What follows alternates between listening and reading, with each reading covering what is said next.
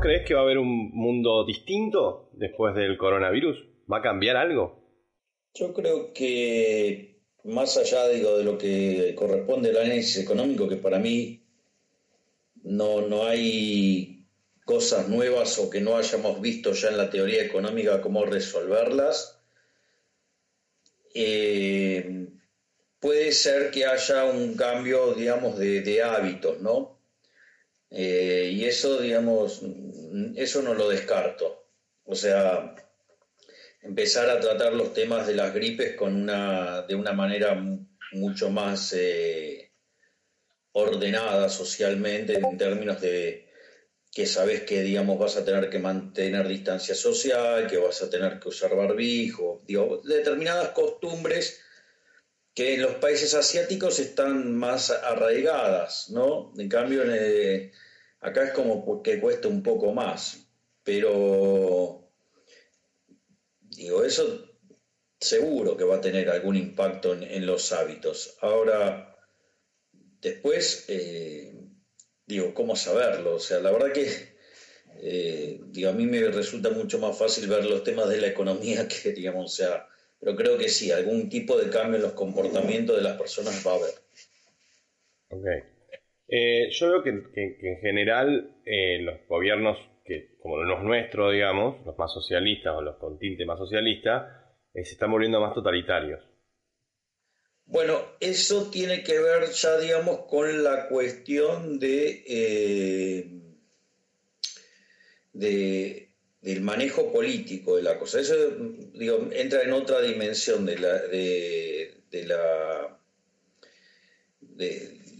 de, la problemática. O sea, yo creo que justamente los, los países con formatos socialistas están encantados con estas situaciones porque básicamente sacan el manual de Foucault, ¿no? Y entonces hacen el uso político de, la pandemia. Digo, esto fue escrito por Foucault en 1975. Y básicamente lo, lo que hacen es es el sueño del político totalitario, porque básicamente le controla todos los actos de la vida a, la gente, es decir, cuándo sale, cuándo tiene que quedar encerrado, eh, a dónde puede ir, a dónde no puede ir, qué tiene que hacer, qué no tiene que hacer, y obviamente eh, suelen trabajar, digamos, sobre el terror para que justamente eh, en, en ese contexto, digamos, la gente quede alineada detrás del terror a, la muerte, por decirlo de alguna manera. Está, está, bien. Pero más allá de eso, ¿uno crees que tengamos un otro fenómeno más de empresas yéndose del país debido a las medidas? O sea, ¿no crees que las medidas se mantengan luego del coronavirus, se mantenga el control de precios más profundo, se mantenga todo en vez de irse? Pero es que, a ver, el, el punto es, ok, digo, si vos estás avanzando hacia un régimen totalitario, digamos, en lo político, ¿por qué crees que, digamos, no va a seguir siendo totalitario en lo económico? O sea, y la realidad es que las empresas ya empezaron a dejar de invertir y empezaron a irse de Argentina eh, hace rato, ¿no? O sea, cosa que, digamos, después es repotenciado o te, parece, o te aparecen casos como el de Dánica, ¿no? Una empresa de muchísimos años necesita echar a cinco personas, el gobierno los obliga a reincorporarla y entonces eh, la empresa dice, basta, se terminó. Entonces te quedaste ahora con 150 familias en la calle, no con 5. Bueno, digo, eso claramente eh, está, está sucediendo y en eso, digamos, hay mucha responsabilidad de mentes enfermas como las de Matías Culfas, o, Paula Español o Mercedes Marcó el Pont, ¿no? Digo, Paula Español sube fotos eh, a sus redes eh, orgullosa de estar cerrando locales porque, digamos, el precio de un determinado bien no está en línea con lo que ella cree. Entonces, eh, de hecho, hoy un comerciante subía una, una, contaba que le cierran el local porque un producto él eh, lo, tenía a un determinado precio y la Secretaría de Comercio dice que tiene que estar a 110 y él dice, pero si yo lo tengo que reponer a 120. Por ende, digo, esa situación ya está ocurriendo y sin embargo, digamos, eh, Culfas, Español y Del Pont, Marco Del Pont, digamos, ¿dónde estaban cuando Arroyo y su ministerio pagaron cantidades exorbitantes muy por encima, digamos, de los precios de, que, ellos fijan, ¿no? O dónde estaban cuando las, las compras del PAMI, digamos, eh, también estaban triplicándose en, en valor. Entonces, digamos... Es picado, si es, si es del sector privado. Pero aparte, viste, yo, el, punto es el siguiente, si yo soy dueño de 10 botellitas de alcohol en gel y las quiero cobrar el precio que se me cante el traste, las cobro el precio que se me cante el traste, porque es mi propiedad. Digo, ¿quién, ¿quién es la señora Paula Español para decirme a qué precio lo tengo que vender si, si es mi propiedad? Si yo, digamos, la compré legítimamente, soy el dueño legítimo de esos productos, ¿quién es ella para decir a qué precio lo tengo que vender? Por lo tanto, digamos, cuando pasa eso hay una vulneración del derecho de propiedad. Y cuando vos te vulneras los derechos de propiedad, digo, eh, retraes la oferta. O sea, en lugar de expandir tu, tu, tu, actividad comercial, la, la chicas y en el límite cerrás.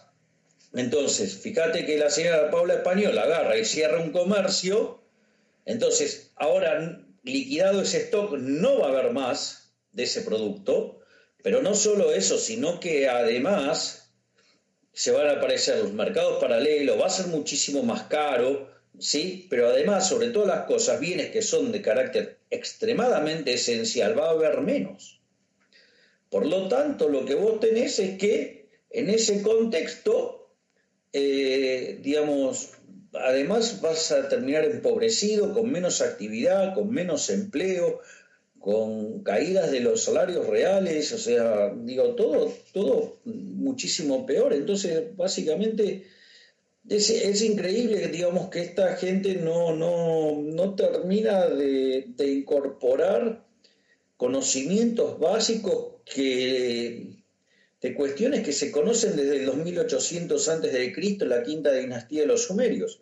Digo, esto ya estaba en un, está en un libro que se llama 4.000 años de controles de, eh, de precios y salarios, cómo no combatir la inflación, y sin embargo lo siguen repitiendo y los resultados siempre son los mismos y siempre creen que ellos, que esta vez se va a ser diferente porque ellos son más inteligentes, más vivos, más piolas, tienen mejor tecnología y la realidad es que siempre fracasa.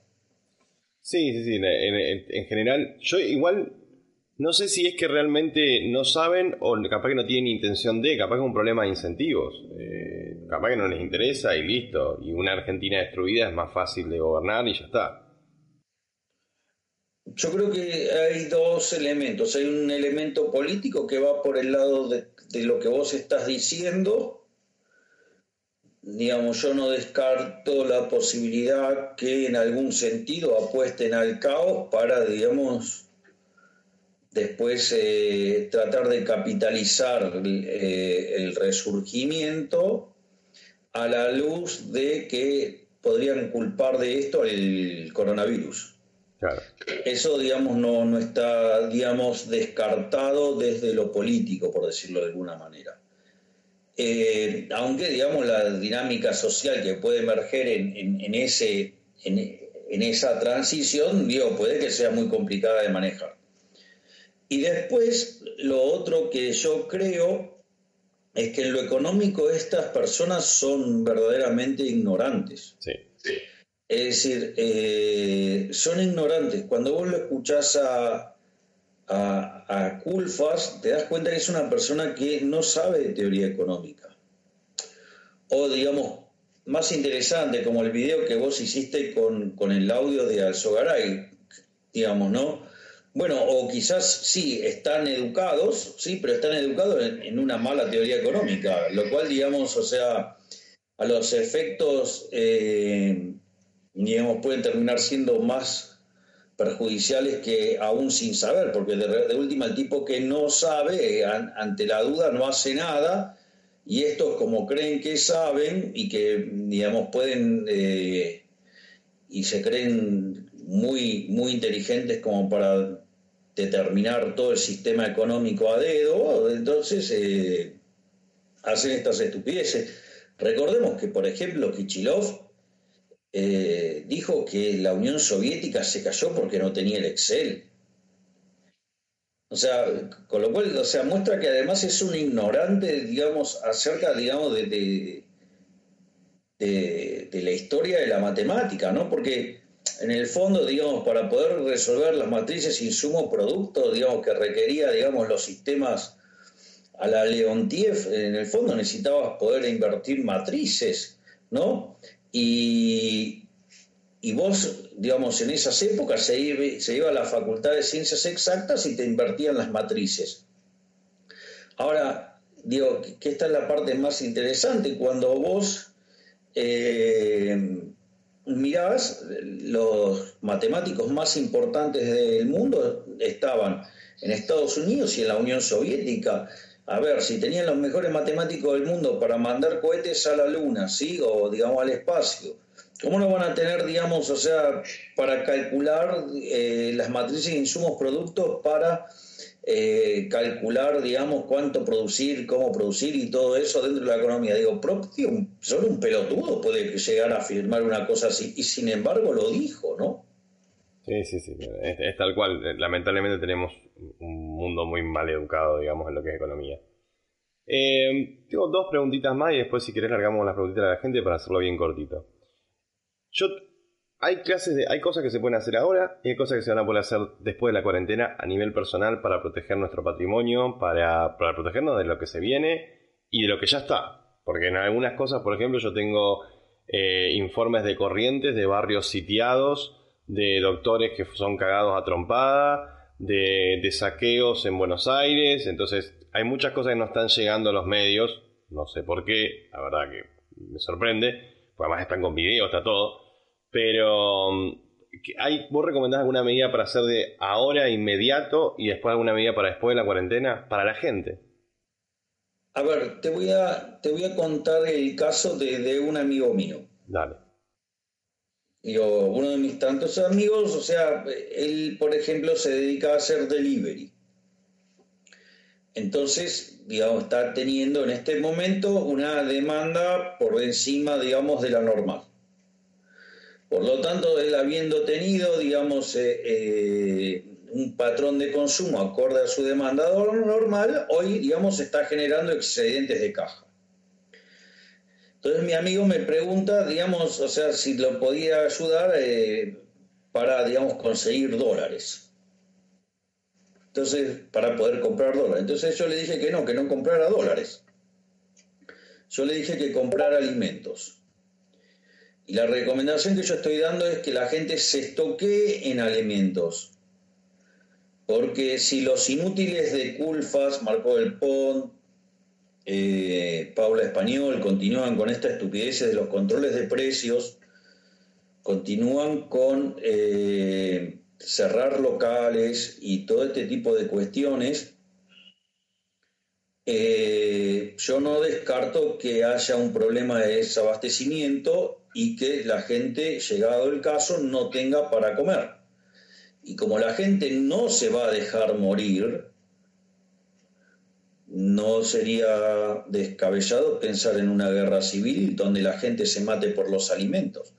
O sea, de hecho, digamos, tal cual como vos lo señalás, eh, hay lugares donde hay saqueos, o sea, eh, y hay zonas donde, por ejemplo, los deliveries no pueden entrar porque los roban directamente. Entonces, me parece que, a ver, por más que los medios no, digamos, los medios no te lo informen para no contribuir al caos social, porque además, imagínate que están haciendo pelotas a las empresas, con lo cual, ¿con qué pagan la publicidad de los medios la, digamos, las, publicidades. Pauta. Entonces lo único que tienen es pauta. Entonces los medios, o sea, no, no tienen mucha alternativa a, a tener otro, otro mecanismo de ingreso. Pero lo que pasa es que en, en esa estupidez y, de, y el intento de ganar el control, lo que no se dan cuenta es que la gente tampoco va a poder pagar impuestos O sea, la gente cuando tenga que elegir entre comer y pagar los impuestos, yo creo que va a elegir comer. Sí, ya está pasando eso. Yo tengo amigos míos que están dejando de pagar lo que es toda la carga impositiva de, de empresa, de lo que sea, porque no pueden. Bueno, pero fíjate que, digamos, el gobierno, ¿sí? Digamos, y esto, digamos, o sea, vos podrías decir, no, bueno, es porque estos son unos hijos de puta, ¿no? Digo, los otros también son hijos de puta, ¿no? Porque en realidad los, digo, ninguno relajó las medidas fiscales. Y Alberto Fernández dice, no, no, no, ¿cómo no? No vamos a bajar el, digamos, no vamos a bajar los impuestos. ¿Cómo vamos a bajar los impuestos si tenemos que gastar? Y vos decís, pero negro, o sea, las empresas les, les eliminaste los ingresos, al eliminarle los ingresos, ¿con qué, digamos, los obligás a pagar los impuestos y los salarios? Bueno, man, digamos, o sea, eh, sin ingresos las empresas no sobreviven, se quiebran. No, pero además tenés gastos porque así lo optaste. Es el modelo que optaste contra una crisis de coronavirus, es cerrar a todo en las casas, recesión, destrucción de las empresas y que todo salga por el Estado. Es terrible. Pero el sí, pero el problema es que, como decía Franz Oppenheimer, decía, hay dos formas de conseguir los recursos. Están los medios del mercado, ¿sí? Que se derivan de servir al prójimo con bienes de mejor calidad un mejor precio, y están los, los medios políticos, que es el robo. Entonces, ahora el ladrón puede robar en tanto y en cuanto haya alguien que produzca algo. Entonces, si vos no tenés producción, el ladrón no puede hacer nada. ¿Me comprendés? Sí, sí, sí, sí. No, y además la medida de este gobierno es prohibir el dinero para que los ladrones no nos entren a robar. O sea, tienen esa lógica extraña. Entonces yo, digamos, lo, que estoy viendo es que eh, ellos creen, digamos, desde su perspectiva keynesiana, que pueden estimular el nivel de actividad emitiendo dinero y que en realidad no lo pueden hacer. Porque si la producción es cero, por más que yo te tire papelitos de colores, cuando vos, cuando vos quieras comprar algo no vas a tener bienes que comprar, el poder adquisitivo de ese dinero es cero. Cuando el poder adquisitivo del dinero es cero, significa que el índice de precios tiende a infinito. Por ende, dado el índice de precios de hoy, hay implícito en eso una hiperinflación. No, no, no, no, no, no queda otra, es, inevitable. Eh, yo sé que básicamente podés decirle virar la economía y listo. Pero, ¿cuál crees que sería un, buen conjunto de medidas ahora, en el medio de la tormenta? Yo creo que sería una excelente oportunidad para bajar fuertemente los impuestos y bajar fuertemente, digamos, el gasto público, concentrarse únicamente en las áreas absolutamente esenciales y desde mi punto de vista habría que cambiar el modelo de cuarentena, digo, tal que la gente pueda empezar a producir, porque si siguen con esta estupidez, digamos, del, del enfoque de los infectólogos, de todos adentro, bueno, entonces... que se cae, que se cae porque la Organización Mundial de la Salud va cambiando de opinión cada cinco minutos sobre distintos tipos de modelo de cuarentena a medida que va, que va fallando en distintos países y otros como República Checa, Corea del Sur van teniendo éxito, o sea. Bueno, por eso mismo te digo, o sea, el modelo, digamos, que, que, adoptó Argentina es el más cavernícola. A ver, si vos no tuvieras sistema de salud, si vos no tuvieras ninguna red de contención, si no tuvieras nada de nada, ¿cómo lo resolves? Encerrando a la gente. Y cuanto más precario es tu sistema de salud vis a vis eh, digamos, dada la enfermedad, más gente tenés que encerrar durante más tiempo. Entonces, me parece que en, ese contexto, eh, la cuestión es bastante, es bastante delicada. Yo diría, digamos, eh, por, por, un modelo, digamos, como es eh, el caso de Israel, el caso de Japón, el caso de, Hong Kong, Taiwán, Singapur, digamos, eh, Alemania, Suiza, digo, modelos donde, digo, la gente labura.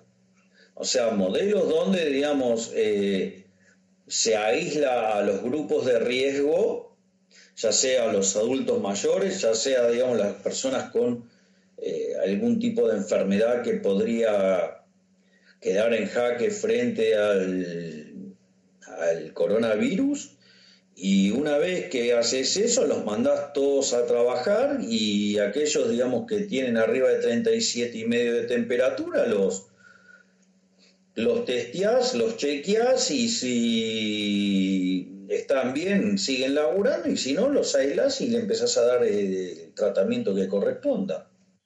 Yo vi la, la, curva en la cual venimos con infectados y estamos exactamente igual que estuvo España, estuvo Italia al día de infección, o sea, desde el día que tenés el primer caso hasta hoy venimos exactamente igual.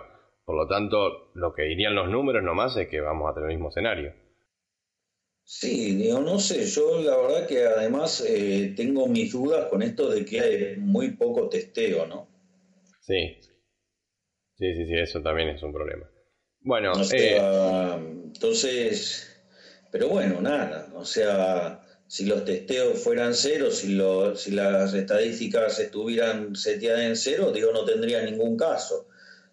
Digo, esta gente puede llegar a pensar así, ¿no? Porque el desprecio que tienen por los números es... Y el, en Chile salió a decir eh, un político que, que, nada, que van a tomar los casos de los muertos como casos de recuperados porque ya no son más casos de infección.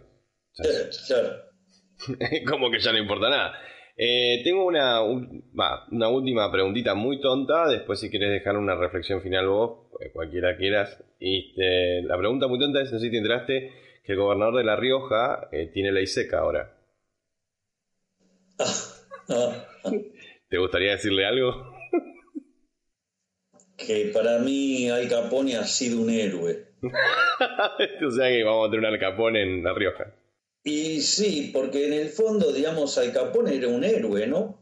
Porque en el fondo era un trader. Digamos, cuando se impuso la ley seca, dejó, destruyó un mercado voluntario donde había gente que demandaba alcohol y gente que lo ofrecía. Y cuando apareció la ley seca, digamos, todas esas personas que, digamos, o sea, producían alcohol no podían producir más, se generaba desempleo en el sector, no podían consumir otras cosas y por otro lado, ahí, digamos, el, eh, el punto es que había gente que quería demandar alcohol y no tenía. Entonces, ahí se creó las condiciones, digamos, se, digamos, apareció una oportunidad de negocio que era comprarle alcohol a los productores y vendérselos a los borrachines, o sea, entonces Al Capone descubrió eso y se dedicó a esa actividad.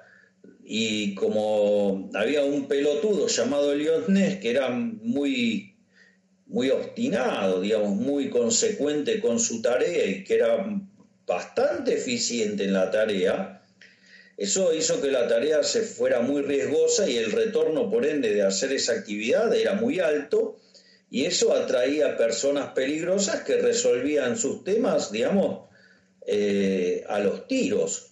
Ahora, eh, el pobre Capone, digamos, fue empujado a cometer, digamos, asesinatos, dado con quienes tenía que disputarse el mercado, y además era calumniado e injuriado por el Estado al tratarlo de traficante. Ahora, sin embargo, no fue preso ni por traficante ni por asesino, sino que fue preso por evadir, impuestos.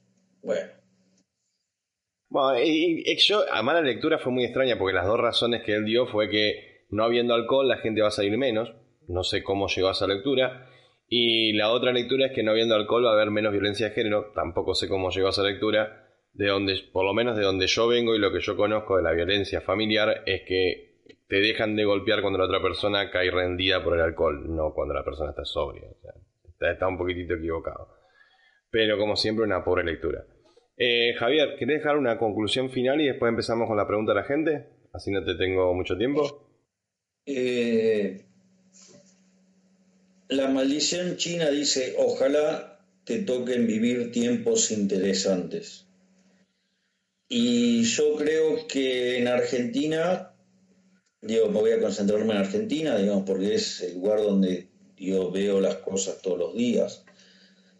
Eh, estamos viendo un nivel del avance del Estado y del totalitarismo que llega al, paroxismo, ¿no? O sea, estamos en situaciones donde todo el tiempo te están machacando el discurso colectivista y el rol del Estado y lo malo que es el mercado y en el fondo te están diciendo que qué malo que es la libertad. Y, y a diferencia de otros momentos, nosotros hemos arrancado con el cambio cultural, con la batalla cultural hace unos años, pese a la persecución también de los macristas. Recordemos que el señor Fernando Iglesias utilizaba los recursos públicos para perseguir liberales.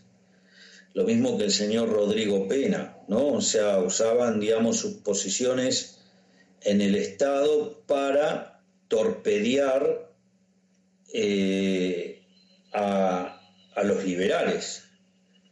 Eh, y en ese contexto, Aún así, hemos resistido, hemos eh, logrado mantener un discurso, hemos logrado una proliferación de personas con exposición pública presentando las ideas y de alguna u otra manera, digamos, la gente se, informa, o sea, por canales eh, alternativos. Yo estuve un tiempo sin ir a los medios y sin embargo eh, he llegado a hacer, por ejemplo, con Agustín Laje, un vivo de Instagram, donde lo terminaron viendo 43 mil personas, y eso después se subió a, distintos canales de YouTube y, sumaron más de 500 mil reproducciones. Entonces, la realidad es que eh, me parece que estamos en una situación donde la gente entiende que empezó a entender que el problema es el Estado y tanto culto que están haciendo el Estado en este momento, cuando esto inexorablemente estalle, habrá una revolución liberal. Me gusta mucho eso. Me gusta mucho eso. La, verdad que me encantaría. Eh, bueno, digo, me imagino que cuando estalle la crisis, la gente le echará la culpa a, los imbéciles de Guzmán, Banoli, Marco del Pon, Paula Español y, Culfas. Me imagino que no me van a echar la culpa a mí, ¿no? Digo. No, no, no, por supuesto. Yo creo que hay un aumento de la demanda de ideas de libertad porque ya se probaron todas las soluciones. O sea, ¿Con qué nos van a venir ahora? ¿Con que imprimir dinero la van a mejorar? ¿Con que controlar precios la van a mejorar? ¿Eh? Gracias a, Gracias a Dios, pues es suerte esto. No se necesita ser tan viejo para saber que eso no funciona. Con simplemente haber estado en el gobierno de Cristina ya te das cuenta. Sí, sí, digamos, pero por eso me parece que estamos eh, frente a un momento sumamente interesante. Como dice la maldición china, ojalá te toquen vivir tiempos interesantes. O sea, nosotros estamos frente a una situación claramente muy interesante, muy interesante. O sea, eh, porque cuando estalle la hiperinflación, cuando el default sea evidente, cuando la actividad se destruya, se destruya el empleo, los salarios reales todo eso, eh, la realidad es que vos lo, que vas a tener es que eh, la gente dudo que vaya a querer eh, buscar como solución lo que generó la misma crisis. Y claramente podría hacerlo. Eso pasó, por ejemplo, cuando fue el primer gobierno de Menem entró, digamos, hizo el plan Mungibón con, con toda la parafernalia de controles de precios y demás de cuestiones, y estalló y, entonces se volvió a, lo mismo y, y vino Herman González y también volvió a estallar. Y cuando ya, digamos, después de haber chocado dos veces el auto, no les quedó otra que recurrir a caballo y empezaron a hacerse las reformas pro mercado y se generó uno de los pocos de uno de los pocos ciclos de crecimiento virtuoso en la economía argentina durante el siglo XX. Ok, voy a empezar a alargar con las preguntas, ¿te parece? Sí. Eh, dice, hola, hola Javier, ¿qué pensás con respecto a la, a la piratería tanto en música como en películas y videojuegos y respecto a la venta de animales? A ver, eh, respecto, digamos, a, lo que se considera la piratería, ahí hay todo un debate sobre las cuestiones de los derechos de propiedad, donde, es más, o sea, lo, digamos, muchos de los liberales anarcocapitalistas, digamos, consideran que eso en realidad es un problema, digamos, eh, esas patentes, por decirlo de alguna manera. Y fíjate que tienen razón, porque en el fondo vos lo que tenés es, el mejor ejemplo es Coca-Cola. Sí, lo habías dado. Coca-Cola no tiene patente por su bebida la, fórmula de Coca-Cola está guardada, digamos, o sea, y, nunca la pudieron vulnerar. Y sin embargo, digamos, hay análisis que permiten, digamos, llegar a la, fórmula de la Coca-Cola y sin embargo no la pueden replicar y sin embargo, digamos, la marca. Por lo tanto, o sea, es muy, muy relativo.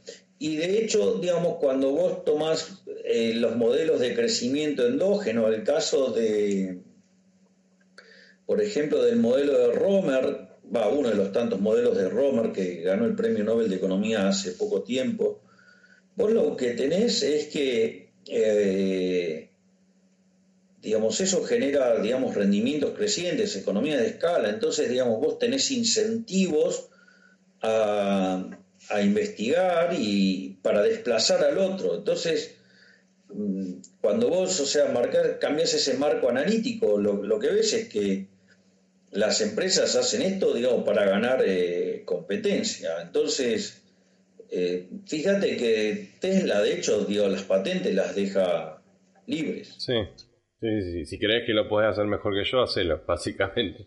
Eh, claro. O sea, total, siempre estás un paso atrás porque si vos le querés robar el invento, digo, pero el tipo ya lo inventó, o sea, ya está yendo por el próximo. Acá tengo una pregunta sobre un otro video que hiciste. Dice, el otro día vi un video tuyo eh, que hablabas de la teoría de la ventana rota o algo así para bajar la delincuencia en Nueva York. ¿Podrías repetirla? Porque estoy haciendo un TP para la secundaria y me gustaría hablar de ese tema. Hay un. El, paper de referencia se llama eh, Crimen y Castigo, eh, que es de Gary Becker y del año 68, y donde crea un nuevo campo del análisis económico que se llama Análisis económico del derecho, después de este paper se llama así, y donde básicamente el principio de las ventanas rotas es el nombre que le puso Giuliani. Entonces lo que decía Giuliani es que si iba alguien y le tiraba un piedrazo a, a un vidrio y lo metía preso, imagínate lo que te podía llegar a hacer si hacías algo más pesado. Entonces, eh, digamos, pero el análisis económico del derecho básicamente es contemplar el análisis costo-beneficio al momento de delinquir. ¿Qué te vas a encontrar con los pelotudos voluprogres de siempre diciendo no, no hacen la cuenta? Como son personas muy limitadas mentalmente, entonces creen que la gente no hace las cuentas. Ahora cuando vos mirás los números vas a ver que la gente responde a los incentivos. Entonces, ¿me entendés? O sea, vos pusiste en la, en la Corte Suprema de Justicia un sorete como Zaffaroni y la delincuencia voló. ¿Me comprendés? O sea, subía el PBI, digamos, estabas teniendo una recuperación cíclica furiosa y sin embargo la delincuencia volaba. ¿Y por qué? Porque vos sabías que no ibas a pagar los costos. Entonces, cuando vos le bajás el costo esperado a una actividad y el beneficio esperado aumenta, y esa actividad crece. Entonces, cuando vos, digamos, o sea, bajás una línea del tipo Zaffaroni, estás diciendo, muchachos, roben tranquilos, que, digamos, o sea, que si están en el encuadre, digamos, de víctima del neoliberalismo que encarnamos nosotros, los progres, eh, no vas a tener consecuencias, porque en realidad vos vas a ser la verdadera víctima. O sea, el victimario es el que sufre el hurte, una cosa, digamos, una cosa increíble. O sea, es muy loco porque pone a la víctima en el papel de victimario y, digamos, al victimario en el papel de la víctima. O sea, es que estas ideas estúpidas se fueron, fueron aplicadas en, Estados Unidos durante los 60 y, Estados Unidos, en Nueva York, discúlpame, eh, se convirtió la, la ciudad más peligrosa del mundo. Y yo, digamos, una vez lo mencioné para a título de ejemplo y siempre aparecen esos imbéciles de las redes a decir pelotudeces. Pero, por ejemplo, una de las cosas que pasa cuando vos ves la película Cobra, la película de Stallone, la película arranca con las estadísticas criminológicas de Nueva York, de ese momento. Y cuando vos vas hoy a Nueva York, es otra ciudad directamente. Es otra ciudad. ¿Me comprendés? Entonces, digo, obviamente, ¿me podría tomar las estadísticas de otro lugar, pero digo, me parece que es más accesible a la gente y poner la película y mirar lo que era y una semblanza de lo que era la Nueva York de ese momento y ver que hoy es una de las ciudades más seguras del mundo. Claro. Bueno, acá lo tengo al gatito que me vino a romper las bolas que, que quería atención. Eh, a ver, dice, ¿crees que... Ah, bueno, esta pregunta me gusta, dice. ¿Crees que es una opción para los países que puedan pagar una deuda a futuro, sacar todos los impuestos y pedir un préstamo para pagar todos los gastos que tienen ahora las personas? Bueno, eso es lo que hizo Macri. Va, intentó hacer Macri.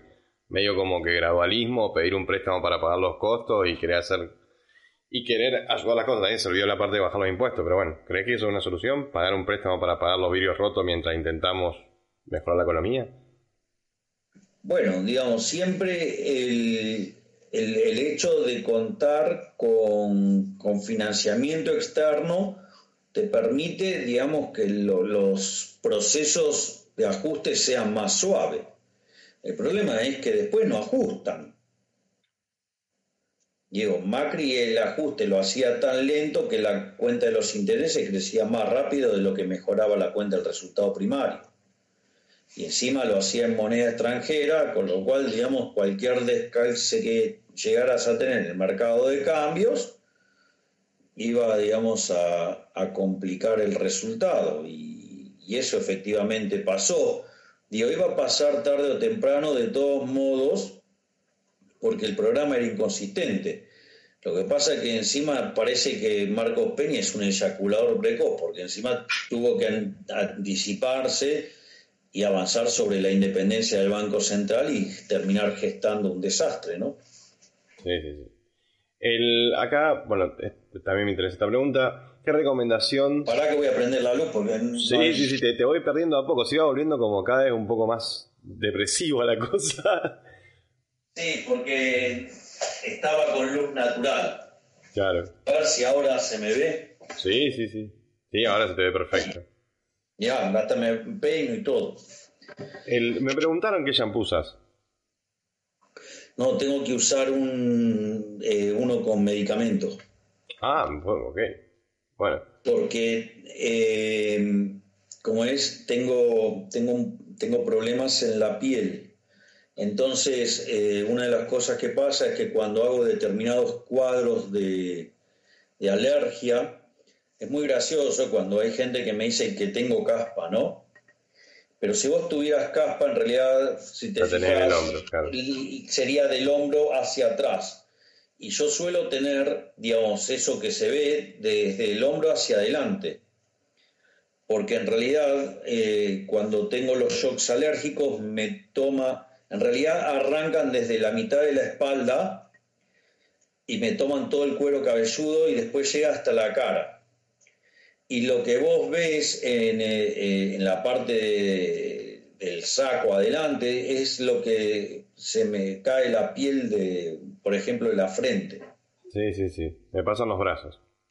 O sea, digo, es una situación bastante tortuosa, digo, la, que, la del tema de, la alergia y, encima a mí me gusta usar trajes muy oscuros, entonces, eh, eh, nada, me entiendes? Porque encima yo tengo el, mal hábito de, cuando me gusta, por ejemplo, un tipo de raya, me compro el mismo traje en, azul muy oscuro, en gris muy oscuro y en negro. O sea, Dios, si vos me ves a mí, digamos, o sea, te das cuenta la diferencia de colores a la luz, pero en la tele, por ejemplo, no se nota la diferencia. ¿Te gustó la portada que te puse corbata negra con camisa amarilla? Sí, sí, sí, sí, digamos, eh, me pareció valioso el, el detalle ANCAP ¿Te, lograré convencer en algún futuro de que aparezcas con camisa amarilla y corbata negra? ¿O al revés? ¿Corbata, eh, camisa negra y corbata amarilla? Eh, no, no porque no va con la línea de, de trajes que yo suelo usar.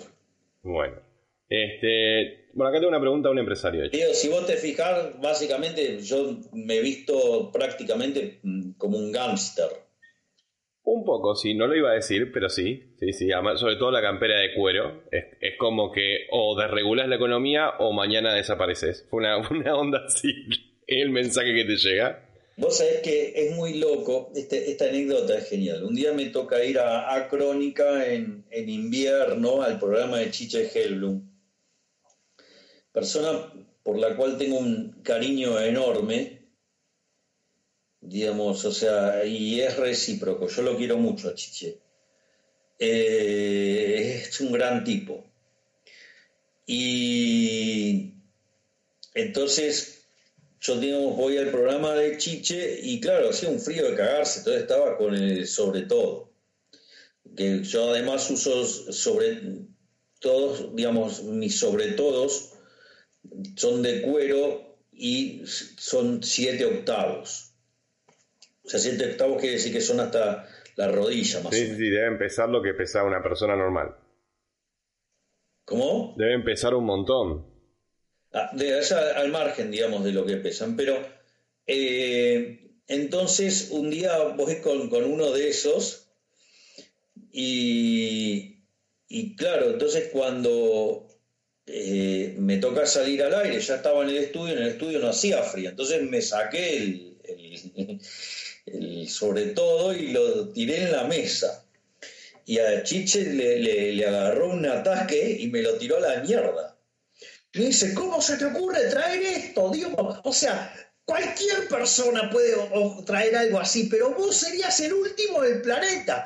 Eso esos trajes, esos sacones, los usaban los hijos de puta de los nazis, los de las SS. Me, y si hay alguien que no tiene nada que ver con los nazis, sos vos. O sea, bueno, es muy divertido. Entonces me lo tiró a la mierda. Me dice, vos no podés usar eso. Digo, porque, o sea, digo, claramente, digo, yo tengo una postura siempre muy, muy muy favorable, digamos, en cuanto al caso de, Israel. O sea, eh, yo, digamos, siempre con Johnny Viale hacemos un chiste que, que, decimos que el viejo me llevaba tanto al programa porque soy el único economista tan pro Israel.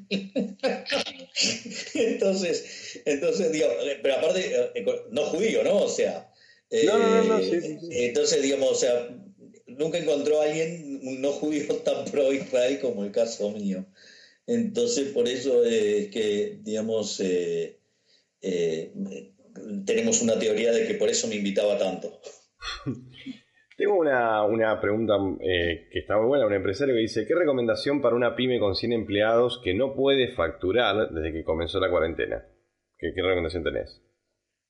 Yo, digamos, trataría de, endeudarme hasta la maceta para pagar las cuentas y sostener eh, los pagos que tiene que hacer. Total, digamos, cuando si te endeudas a una tasa fija del 24%, digamos, cuando venga la hiper lo vas a licuar todo. Es verdad eso. Sí, yo vi que Culfas había querido negociar eh, préstamos con 0% de interés en los, en los bancos. Es impresionante por ahí lo bruto que son. Bueno, pues está bien, pero los bancos les dicen, bueno, Dios, garantizala a vos. Claro, obvio. Es decir, digamos, los bancos digo, no van a poner en juego ni su liquidez ni sus de repago de los depósitos contra deuda a tasa cero. digo. Pero bueno, ahí tenés, y ese, y ese imbécil fue gerente general del Banco Central. Ese fue el que le cambió la carta orgánica al Banco Central y le puso cinco objetivos a un instrumento de política económica. O sea, es el, el monumento a la ignorancia, porque él tenía ese puesto cuando Mercedes Marcó del Pont era presidente del Banco Central, porque aparte es muy interesante. ¿Sabes cuál es el área más chota y más pedorra al que se dedican los economistas más chotos y pedorros? A desarrollo. Es el área más berreta y trucha de, todo. O sea, casi que, digamos, aquellos que tienen algún problema eh, en, el, en, el, uso de sus capacidades mentales, se van por ese lado. ¿Y sabes en, qué era experta Mercedes Marco del Pont? No. Bueno, sí, sí, era, cantado, sí, sí, sí, era cantado. Muy boludo de mi parte. Eh, eh, dice, bajo el punto... Mirá, si, si será torpe que, Dios, te contaminó el solo escucharla.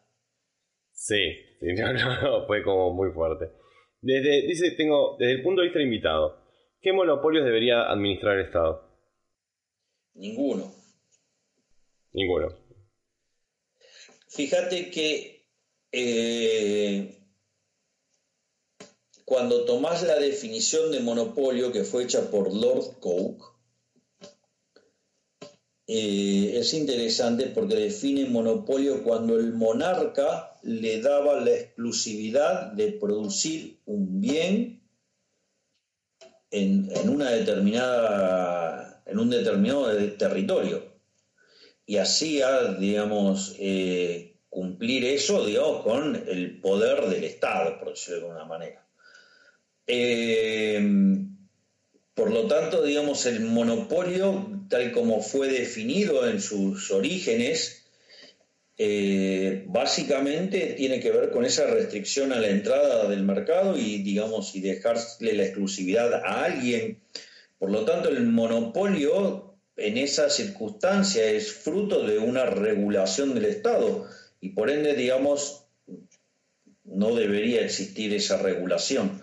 Eh, ahora bien, la teoría económica desarrolló algunas definiciones de monopolio natural y en esas definiciones de, monopolio natural el enfoque se basa en algo que se llama subaditividad de costos. O sea, vos vas a tener un, un monopolio natural en tanto y en cuanto los costos asociados de que haya una segunda empresa sean mayor que lo que derivaría de, dar ese servicio o prestar ese bien, digamos, eh, por una sola empresa.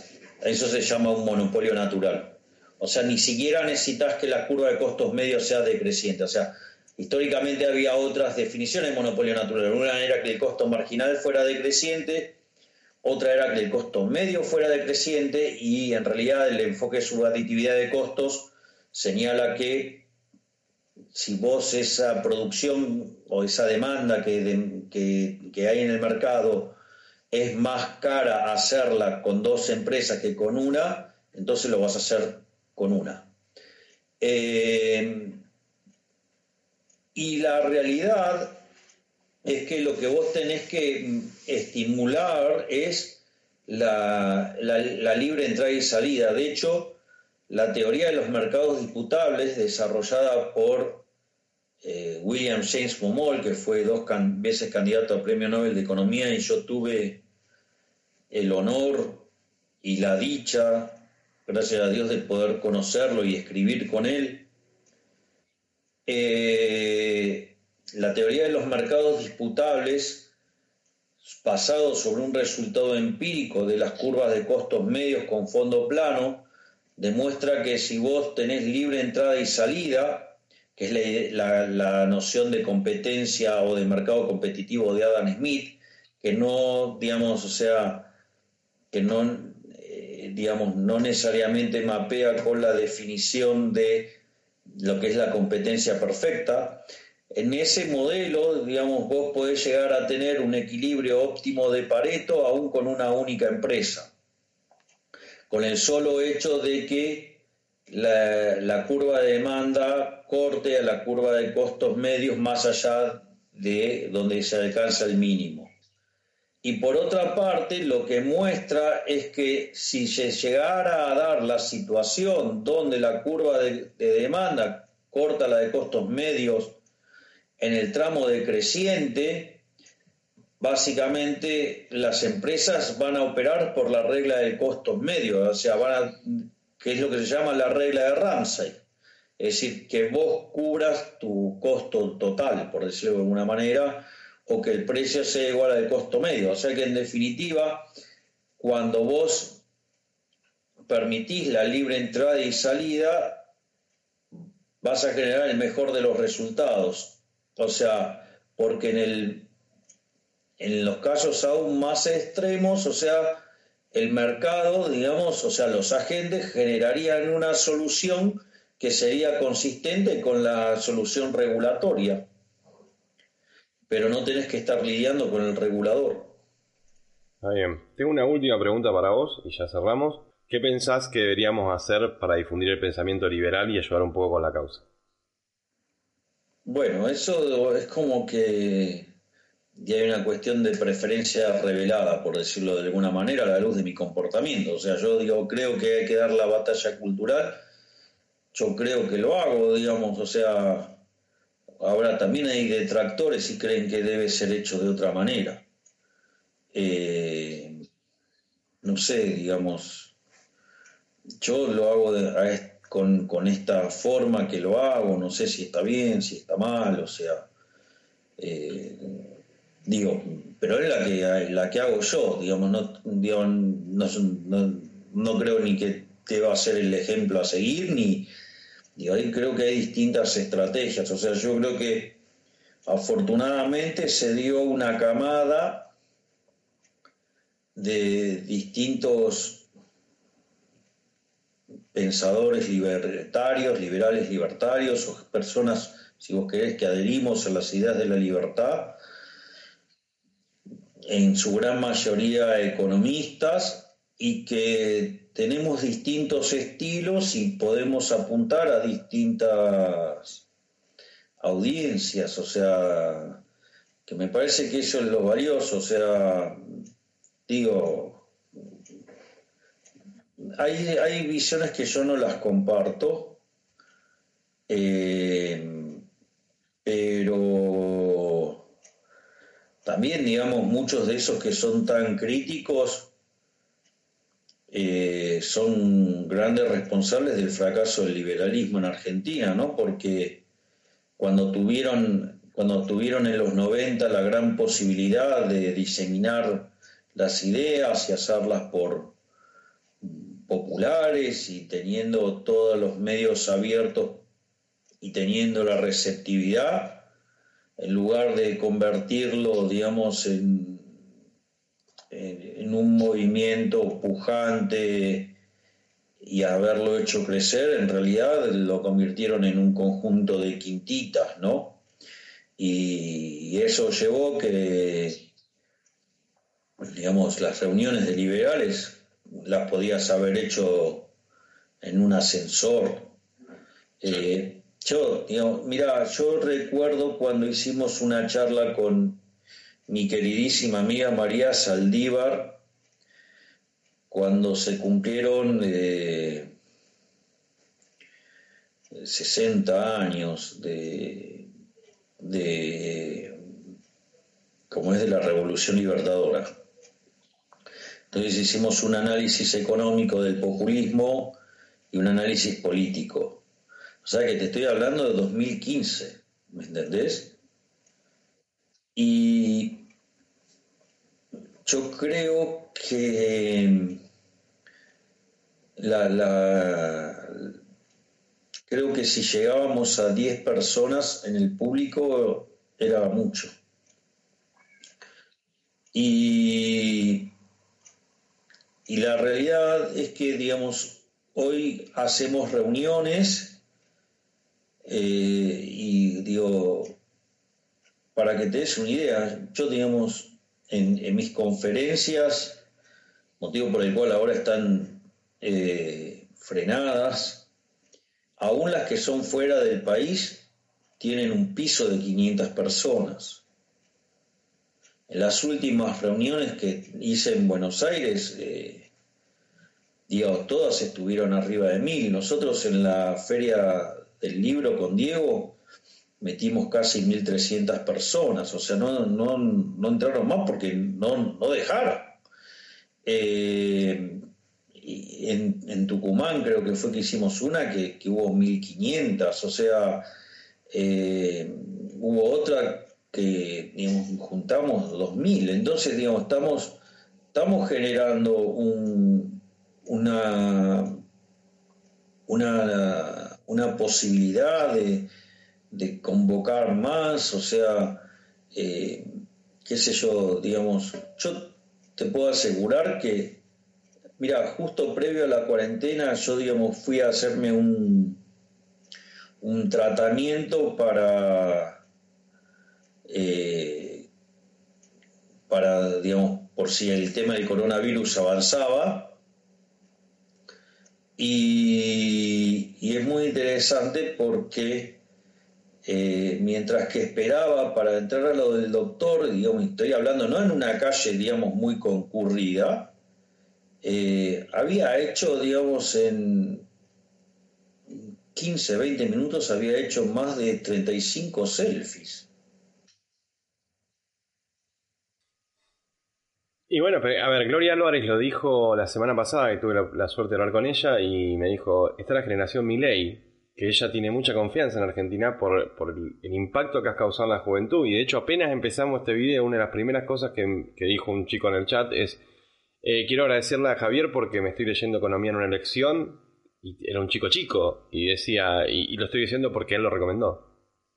Sí, eh, una de las cosas, digamos, que, es muy interesante cuando hicimos la tenida académica con, con Alberto Venegas Lynch, es que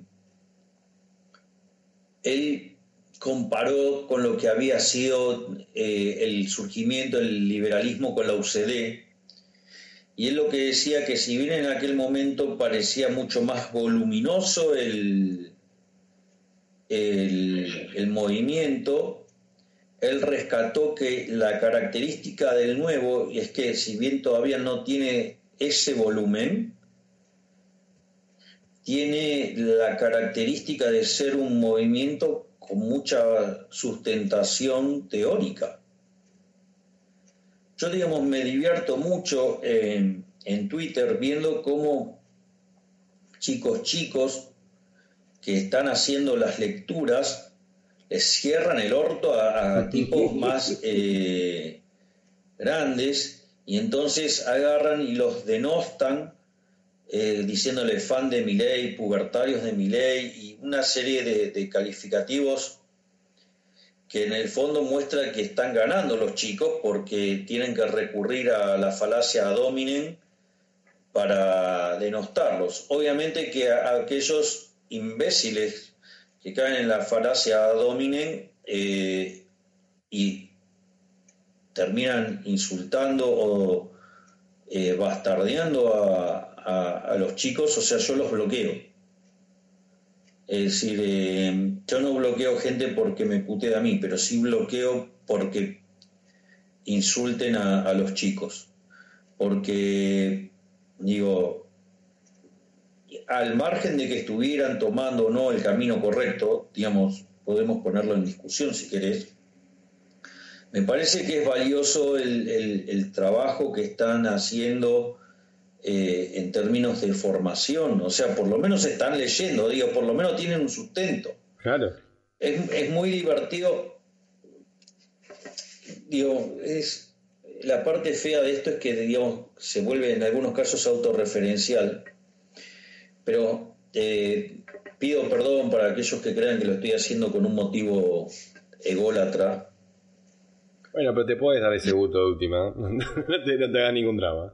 No, no, pero quiero, digo, no tengo forma de explicar el ejemplo, sino de, de cosas que pasan, o sea, pero lo pueden validar, o sea, yo, digamos, tengo una, excelente relación con Alberto Medina Méndez, que, digamos, él comanda el Club de la Libertad y además él es el responsable de, nuclear a todas las eh, organizaciones liberales en Argentina, las fundaciones, y que hace un trabajo fenomenal, o sea, Además, aparte de ser un gran tipo, digamos, él siempre fue muy generoso dándome espacios, aun cuando yo no era conocido, ¿sí?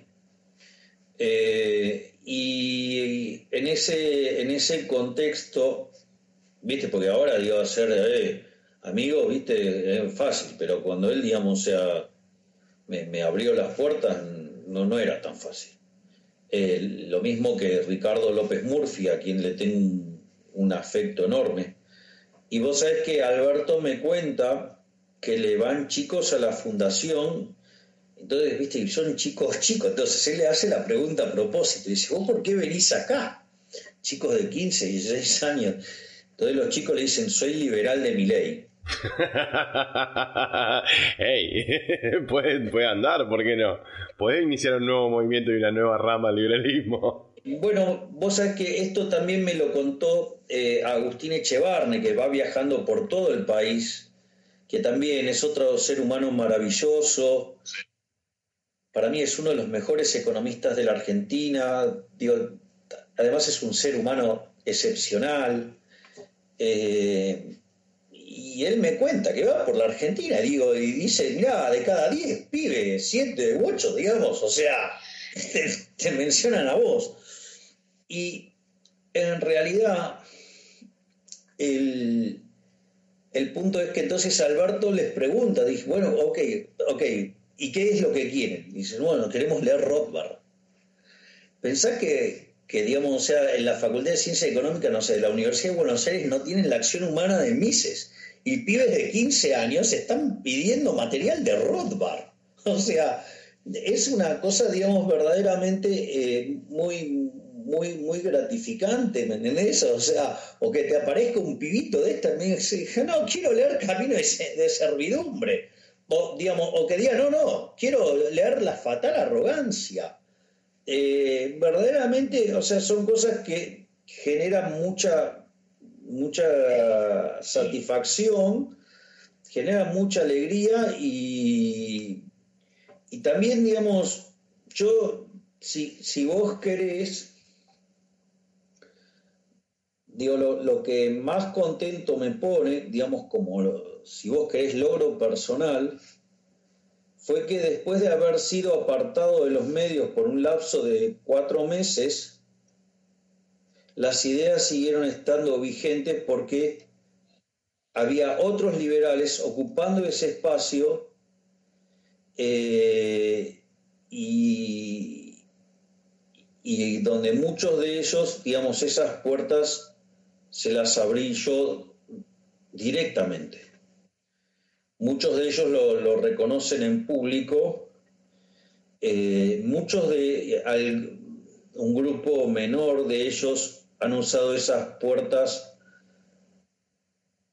para ensuciarme y en su defecto, digamos, dinamitarla, o sea, cosa que verdaderamente, viste, vos decís, pero manco, conspira contra contra nosotros, porque en el fondo, o sea, mi, mi, objetivo, digamos, es que la gente avance hacia las ideas de la libertad, digo que es el único camino para alcanzar la prosperidad, Y eso tiene que ser independiente de, de, quién sea la cara visible. O sea, ¿me entendés? Porque, mira, yo supongamos que,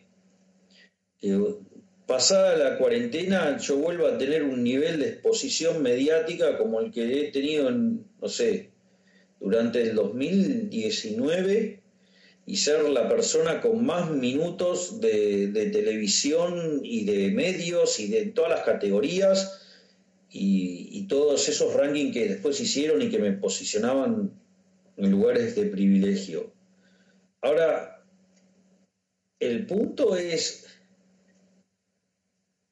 a pesar de eso, a, a, mí, digo, jamás se me ocurriría pensar de que he sido una figura, digamos, a la altura de Alberto Venegas Lynch, hijo, ¿me entendés? O sea, digo, yo creo que me, me, comprendés lo que te digo, ¿no? O sea, que tengas o no, digamos, la exposición, digamos, no, no, no, digamos, es una, es el rol que te tocó jugar, ¿me entendés? Eh, digo, porque la realidad, no hay nadie más importante que Alberto Venegas Lynch, hijo, en la historia del liberalismo argentino.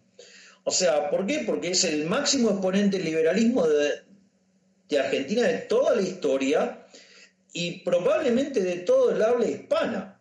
Y que solamente, digamos, puede, digamos, eh, ponerse a, intentar eh, disputarle algo, digamos, otro coloso como es el caso de Jesús Huerta de Soto. Pero, eh, vamos, no, no sé si estoy siendo claro en el punto. No, no te entiendo, pero algunos roles son más populares, tienen, tienen otras, otras funciones que hacen que por ahí sean más conocidos, pero no significa que su aporte sea más importante o menos importante. Son Exacto, eso, eso es lo que yo quiero decir, digamos. O sea, yo estoy en la trinchera, vos me ves a mí en la trinchera. Pero digo, yo no podría haber hecho nada en la trinchera si no fuera por el trabajo de de, Mises, de Hayek, de Rothbard, o lo hecho por, digamos, eh, Alberto Venegas Lynch, hijo, digamos, o sea, o, el trabajo de Jesús Huerta de Soto, el, trabajo de Walter Block, el trabajo, digamos, de Hans Gemma Hoppe, digo, o sea, eh, no sé, digamos, el que se te ocurra, ¿me comprendés? O, digamos, o, no sé, o digamos, los efectos de haber leído a Nozick, a Rand, a, digamos, eh, o, ¿me entendés? el otro día, digamos, eh, me leí un libro, digo, que se llama La teoría del caos de Robert Murphy, ¿me entendés? O sea, y qué sé yo, digo, voy, digamos, así explorando y, conociendo más autores y, y, la, la, verdad es que, bueno, ok, digo, yo lo que hago es tratar de poner todas esas contribuciones en un formato accesible para las personas y como para que eh, puedan llegar a más personas las ideas de la, libertad. Pero es maravilloso, Javier, te lo digo porque a mí me escriben chicos mandándome las tareas de secundaria que los adoctrinan.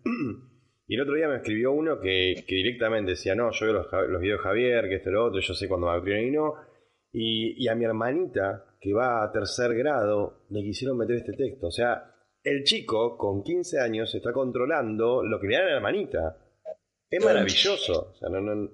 es muy fuerte y parecen cosas pequeñas, pero no lo son. Esto es una victoria para mí. Es un golazo de media cancha. Sí, eso digo, me acaba de emocionar ese, que me cuentes eso.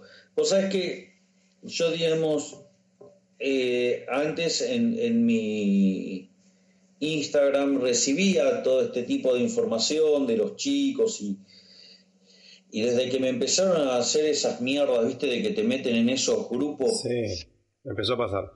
Y me, y me dinamitan el, el, mail de, del Instagram. Entonces, ya directamente no tengo ni ganas de leerlo, viste, porque como me o sea, tengo de repente 900 y pico, digamos, o sea, de, de mensajes ¿Me entendés? Y, el, ¿viste? y una parte enorme son todos esos de, de, grupos, ¿viste? Y la verdad que una cagada, porque entonces eh, termino leyendo aleatoriamente, cuando ¿me, me queda algún ratito, y, nada, y tuviste el culo que justo cliqué ahí, ¿viste? Porque, digo, la verdad es que... Bueno, pero a, mí, a mí hay una historia que me gusta mucho de, un chico que tiene una discusión con su profesor de literatura. Yo ya, no sé si te la conté o...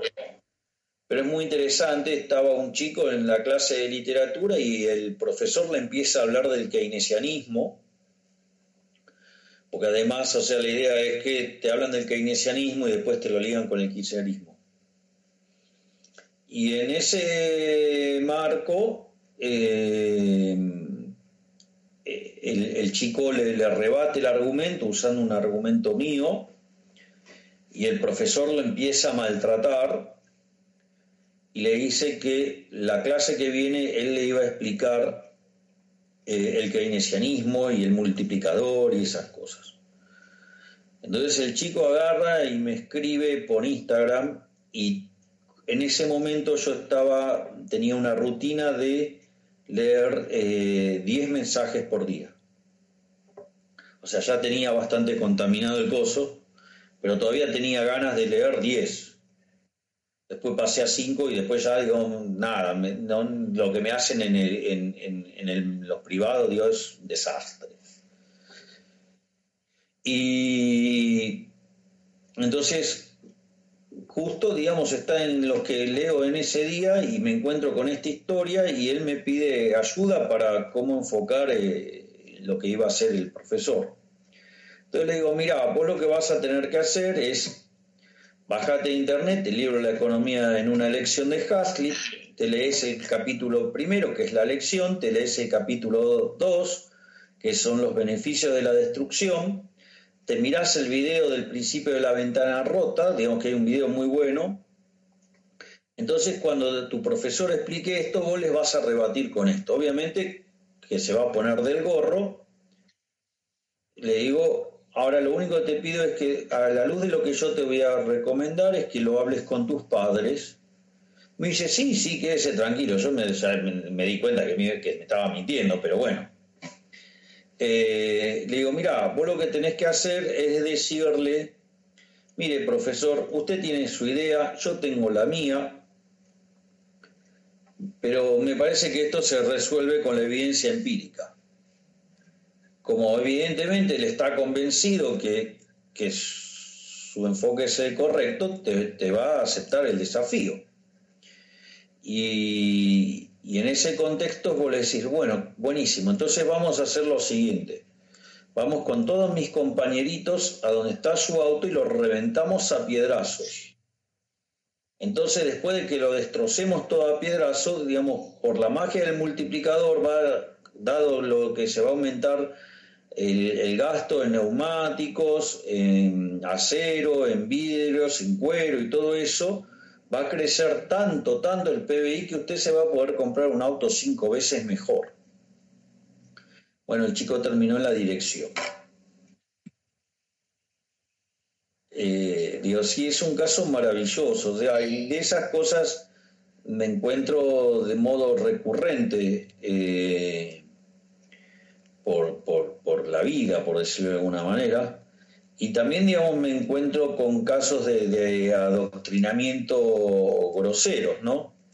En, la otra dirección, o sea, un día eh, Pablo Singerman, digo que tiene 35 cursos de economía en la UBA, va al programa de Mauro Viale y se encuentra con Agustín Echevarne.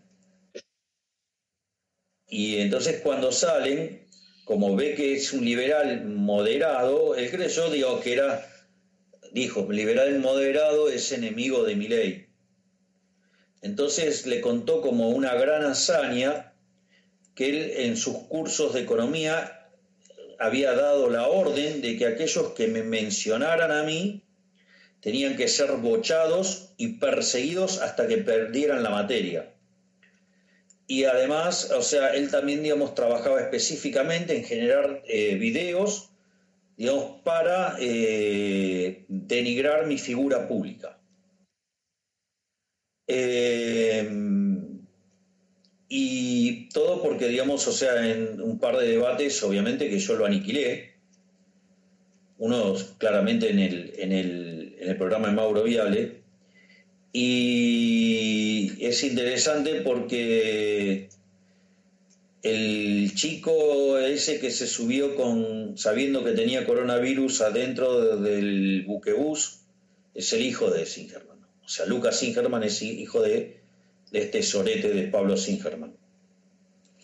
Así es que, pero bueno, parece que todo el tema ese fue olvidado ya.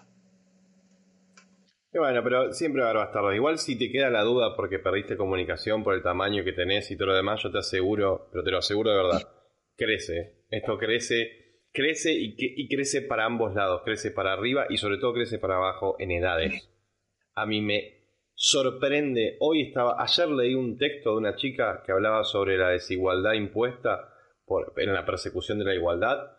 Este, y cuando lo terminé de leer dije, wow, debe tener 25, 27. Y le digo, mirá, creo que lo debería ser más accesible para una edad más, más de chico. Y me dice, no, yo tengo 17. Ah, ah, ah. y escribía mejor que todos nuestros ministros juntos. O sea, Javier, despreocúpate. Lo que estás haciendo vos literalmente está cambiando el mundo. Lo que no se nota es que por ahí es que es toda una generación que todavía no ha logrado llegar a una edad política. Mm. Pero cuando llegue una edad política esto va a ser muy divertido de ver. Ah, quiero hacer una nota de color. Em, porque vos mencionaste a mi amiga Gloria Álvarez. Es muy loco porque yo soy amigo de Gloria Álvarez, soy amigo de Axel Kaiser, pero también soy amigo de Nicolás Márquez y de, y de Agustín Laje, digamos, a todos los quiero muchísimo, a todos los admiro mucho porque tienen muchos, muchas cosas muy positivas, de mucho valor, y bueno, digamos, obviamente hay diferencias entre unos y otros, y yo creo que Gloria también ha hecho un trabajo maravilloso. Ese discurso que ella hace en España es emocionante.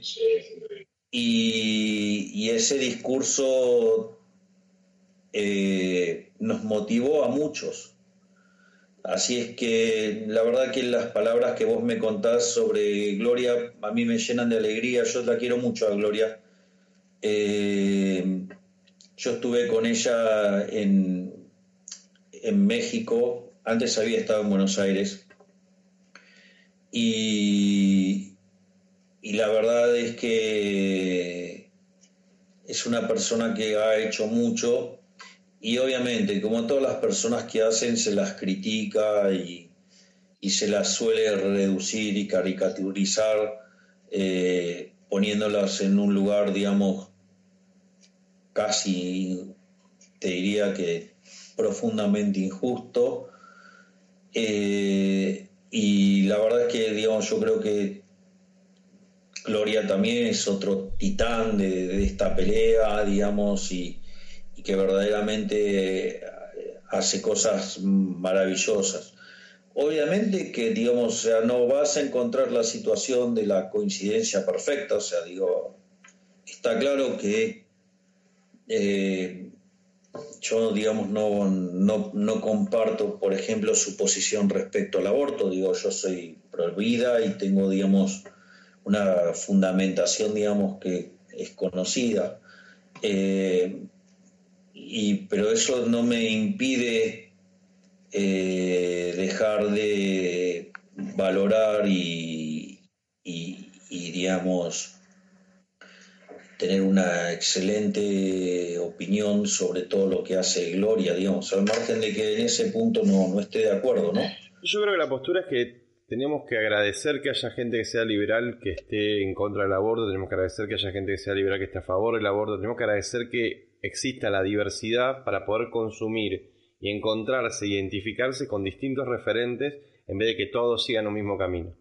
A mí me parece que ayuda al movimiento en general, porque al final de cuenta las diferencias entre uno y otro son muy pequeñas, pero el 70% es todo lo mismo. Varían menos, en un 10% varían uno y el otro.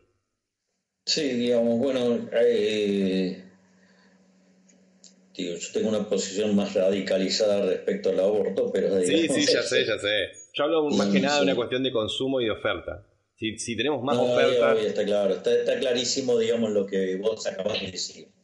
Es decir, eh, está bien, digamos, que, sea algo que dé lugar a un, a un debate. Eh, es muy interesante hay una conferencia de Walter Block en Argentina cuando él viene a presentar el libro Defendiendo lo Indefendible y en un momento le preguntan por el, por el aborto y Walter Block, uno de los mayores exponentes del anarcocapitalismo, es pro vida y él da unas explicaciones que verdaderamente son fabulosas. Eh, que invito a verlas porque, es más, están hasta eh, subtituladas algunas y otras están con el doblaje al español. Bueno, voy a buscar. sí, sí, sí, es, eh, es muy interesante explicar, de escucharlo, dar su explicación al respecto, ¿no?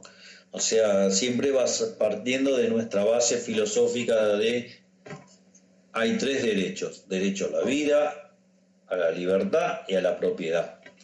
Pero digo, hay un montón de gente brillante, ¿no? O sea, ahora que digo, hablo de estos derechos, hay un el juez, bueno, ahora creo que se retiró Rojas. Eh, es espectacular el trabajo que hizo, digamos, con el caso de los impuestos como un delito de lesa humanidad. Es una genialidad.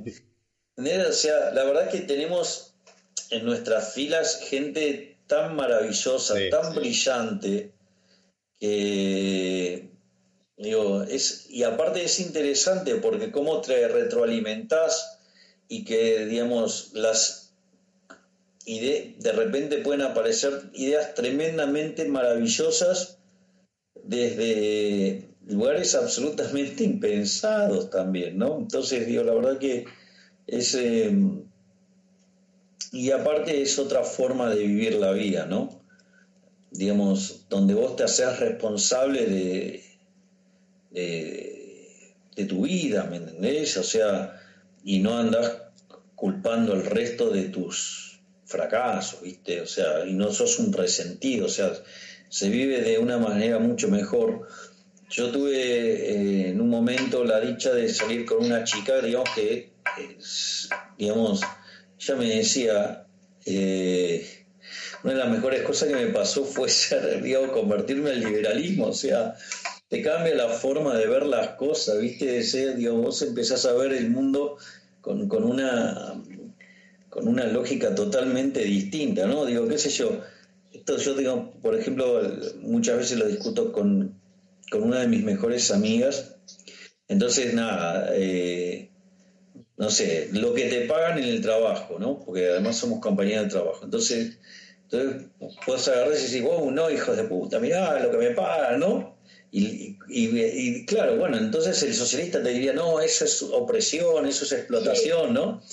Y digo, ¿cuál es la respuesta liberal? Bueno, digo, a, vos, vos, estás acá, digamos, punta de pistola, venís a trabajar acá. No, bueno, andá y validá en el mercado tu, un mayor ingreso. O fíjate cómo podés dar más de vos para ganar más vos. O sea, sí, por supuesto. Bueno, digo, claro, exacto, ese es el, punto. Entonces, digo, eso cambia, digamos, tu, digamos, empieza a cambiar tu perspectiva de la vida de una manera muchísimo más positiva y donde, bueno, también, digo, implica la responsabilidad de hacerte cargo de, digo, de, de, de tus fracasos también, ¿no? Javier, te dejo, te, dejo ir y te dejo una última cosa. Acá está todo el chat con un hashtag gracias Milei.